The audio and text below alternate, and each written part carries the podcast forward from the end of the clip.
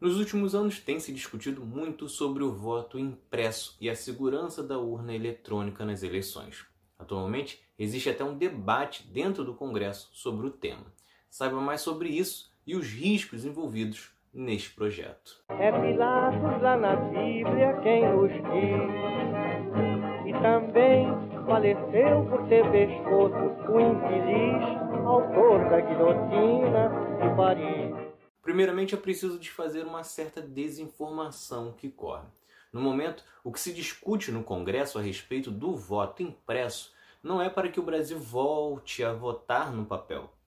O retrocesso ainda não é tão grande assim, mas ainda assim existem riscos a respeito disso, como falaremos aqui. O que acontece neste momento é que a Câmara dos Deputados tem uma comissão especial para discutir uma proposta de emenda à Constituição obrigando a impressão de votos em eleições. Nesta ideia, os votos serão feitos na urna eletrônica normalmente, e depois este voto será impresso e enviado automaticamente para um recipiente lacrado e transparente, para que, em tese, o eleitor possa visualizar os votos.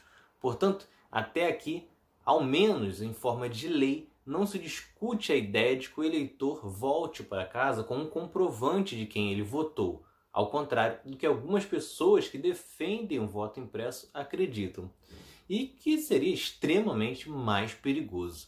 No entanto, primeiramente, precisamos ficar atento que esta é uma ideia inicial e que está em discussão, ou seja, isso pode mudar com, inclusive, a possibilidade da inclusão do voto em papel ou de levar o comprovante para casa. De qualquer forma, mesmo com o comprovante ou não, isso aqui levanta o primeiro grande risco. Hoje no Brasil temos diversas regiões dominadas por milicianos, traficantes, velhos coronéis e muitos outros grupos. Ou seja, com o voto impresso, voltaremos a correr o risco de voto de cabresto, que ainda existem, porém as pessoas já aprenderam a confiar um pouco mais na urna eletrônica, que ela não vai revelar o seu voto. Com a mudança, com o voto impresso, principalmente em um país recheado de fake news, correntes de WhatsApp e tudo mais, é fato que estes grupos que dominam regiões espalharão o medo de que eles terão acesso a esse documento impresso e com isso ameaçarão mais pessoas.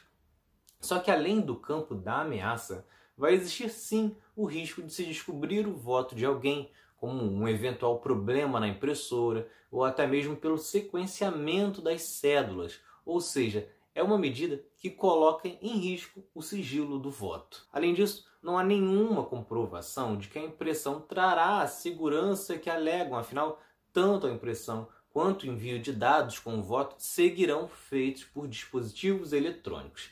E ainda tem o fato de que com o voto no papel ou a conferência desses possíveis comprovantes de papel, existe a possibilidade maior de falsificação do resultado, pois a verificação desses votos terão que ser feitos manualmente, portanto, trazendo maiores possibilidades de substituição de votos nulos por de algum candidato especificamente. Um outro ponto negativo para a medida está no custo. O Brasil teria que gastar cerca de dois bilhões e meio para comprar novas urnas para atender todo o território nacional.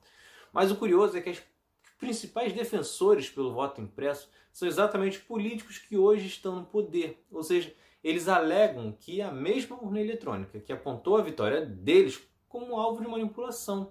Talvez o objetivo disso tudo seja o medo de perder agora diante de um péssimo trabalho, e com isso tudo que desejam é levantar uma desculpa para que seus apoiadores, conspiradores, embarquem nesta onda e criem o mesmo caos que foi na eleição dos Estados Unidos, por exemplo, que, por sinal, em boa parte foi feito com voto de papel. O que podemos dizer disso tudo, sem teoria da conspiração, é que a urna eletrônica é sim confiável.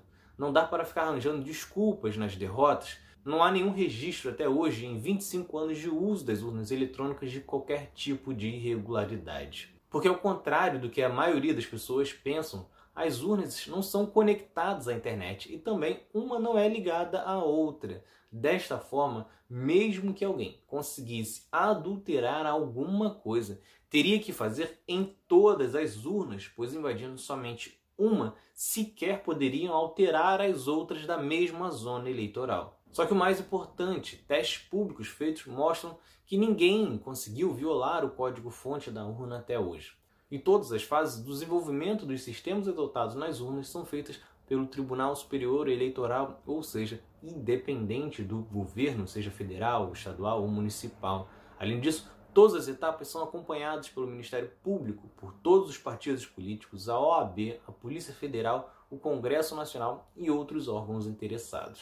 E os resultados podem sim serem auditados. Existem os boletins das urnas que são impressos com a soma dos votos de cada candidato em cada urna e são entregues aos representantes dos partidos e fixados também nas sessões eleitorais.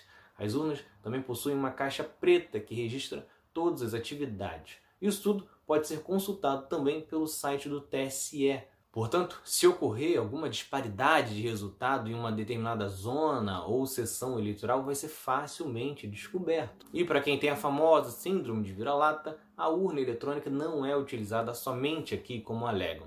Ela é utilizada em mais de quarenta países, entre eles estão Canadá, Índia e França, além de quinze estados dos Estados Unidos. Se vocês gostaram, curtam, se inscrevam para não perder nenhum episódio do Outro Lado da História. Acompanhe a gente também nas redes sociais, estamos no Instagram, no Twitter, no Facebook, além do nosso podcast que está espalhado por todas as plataformas de áudio. Ah, e todas as fontes utilizadas neste episódio estão no nosso site, outro lado da história ponto com.